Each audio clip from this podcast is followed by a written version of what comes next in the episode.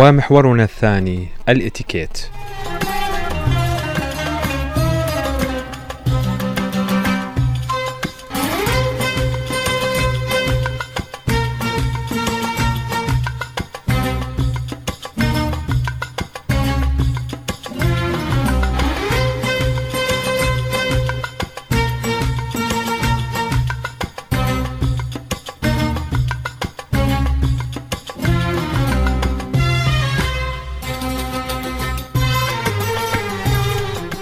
يظن البعض أن الحديث عن الإتيكيت هو يعني فد فد نوع من الترف. يعني هاي الناس اللي المترفة اللي تتحدث عن الإتيكيت الطعام على الطاولة واستخدام الشوكة والسكين وغيرها من المفاهيم. لا لا لا الإتيكيت هو أكبر من هذا بكثير. الإتيكيت هو الأخلاق ترى. الإتيكيت إنه ما تزاحم شخص على ال- السرة مالته إذا واقفين سرة على موضوع معين في دائرة حكومية أو في مكان. الاتيكيت هو أن تسلم على الصغير والكبير. الاتيكيت هو أن تستقبل الناس بابتسامة. الاتيكيت هو أن تحترم الحياة الزوجية. الاتيكيت هو أن تكون نظيف في أخلاقك وفي جسدك. تتعطر تسبح يعني هو هذا اتيكيت حقيقة يعني. يعني فبالنتيجة إحنا أمام مفهوم كبير للإتيكيت، الإتيكيت إنه ما تؤذي الناس بكل شيء تستخدمه.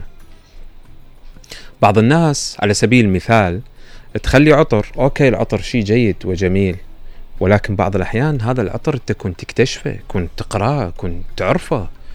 ما ممكن تخلي عود مثلا بالصيف درجة حرارة 50 تخال عطر عود، شنو الموضوع؟ أنت لو تجي بدون عطر هواي أحسن. فهذا قصدي كله إتيكيت كيفية استخدام العطر كيفية استخدام ال- التحدث كيفية ال- الطعام مع الآخرين.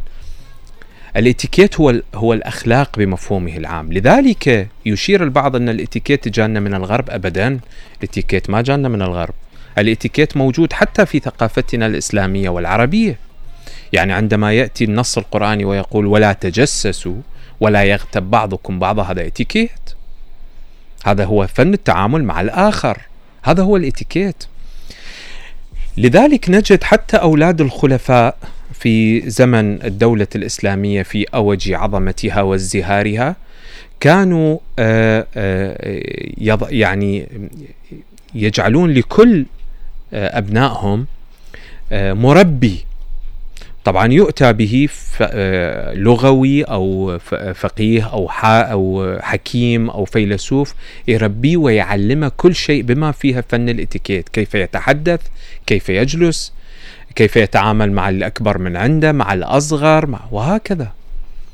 فلذلك نرى أن هذه أو, أو أن مفاهيم الإتيكيت وجدت في ثقافتنا العربية والإسلامية. بالإضافة إلى ذلك آه، لدينا أسماء كبيرة عرفوا بفن الإتيكيت ومنهم الملحن الشهير والكبير زرياب الذي انتدب فيما بعد في بلاد الأندلس والذي كان آه، آه، يقدم العطور وكيفية استخد... كيفية الملابس يعني استخدام الملابس الألوان إلى آخره. الذي يقرأ عن سيرة زرياب يقرأ عن سيرة آه، استخدامات كثيرة حتى استخدامات الصوابين والتنظيف وغيرها. هذه كلها كان مثلا زرياب آه، بالإضافة إلى آه، موسيقاه العظيمة وبالإضافة إلى كونه آه، هذا آه، يحمل هذا الفن الكبير كان يحمل فن الإتيكيت. وبالمناسبة عرف العرب باستخدامهم العطور. آه، فلذلك ينقل أنه في سلطنة عمان بالتحديد كانت تستخدم هم هناك مشتهرين بالميرة اللي هو الميرة اللي هو آه، ال- ال- اللبان أو المر آه، إحنا نسميه يعني عفوا علش المر نسميه آه، يستخدم في صناعة العطور منذ مئات السنين. عندما كان العالم آه، يغص في ظلام كان العرب يستخدمون العطور. ويتاجرون بها. فلذلك الاتيكيت بصراحة آه، هو نظرة أخلاقية لعلاقتك مع الآخرين. أن تتعامل package مع الأخلاق الاتيكيت. مو قضية وقضيتين وثلاثة وأربعة. مو شلون تاكل شلون تمشي. لا لا لا. هو شيء أكبر من ذلك بكثير. لذلك حري بالمجتمعات بصراحة. التي تود أن تتقدم أن تعرف معنى الإتيكيت وأن تتربى عليه حتى في المدارس. أذكر كان لدينا في السابق آه، بل كانت في مدارس العراق آه، في مدارس بلدنا آه، مادة تدرس تسمى بالتربية الأخلاقية. هي الأخلاقية شنو؟ هو الإتيكيت. يقول لك شلون تتعامل مع الجار مع الصديق مع بالبيت مع الأب مع الأم. هذه كلها فنون في التعامل مع الزوجة إلى آخره. فلذلك نشوف هاي اللخبطة اللي موجودة عندنا اليوم بالمجتمع بصراحة وهذا الانحدار الكبير في آه، تقبل هذا المحتوى الهابط اللي موجود بوسائل التواصل الاجتماعي. أيضا السبب في ذلك هو نقصان عندنا كبير وبشكل كبير بالإتيكيت لأنه لو كان هنالك إتيكيت عالي وثقافة عالية آه، كان هؤلاء اللي بال social media اللي يقدمون فن هابط يعزلون. كان ما حد انتبه لهم لأنه المجتمع آه، يعني متربي على إنه يستقبل محتوى أعلى بكثير بالمفاهيم الأخلاقية والثقافية والفنية. ولا شنو أغاني ما إلها أي معنى وذوق ولا تراعي الذوق والناس تغني بها والأطفال يغنون بها. السبب في ذلك هو انخفاض كبير في مستويات الثقافة آه، وكيفية التعامل مع هذه المحتويات الهابطة وهذا أيضا يحيلنا إلى الإتيكيت. شهله محمد ومزيد من التفاصيل.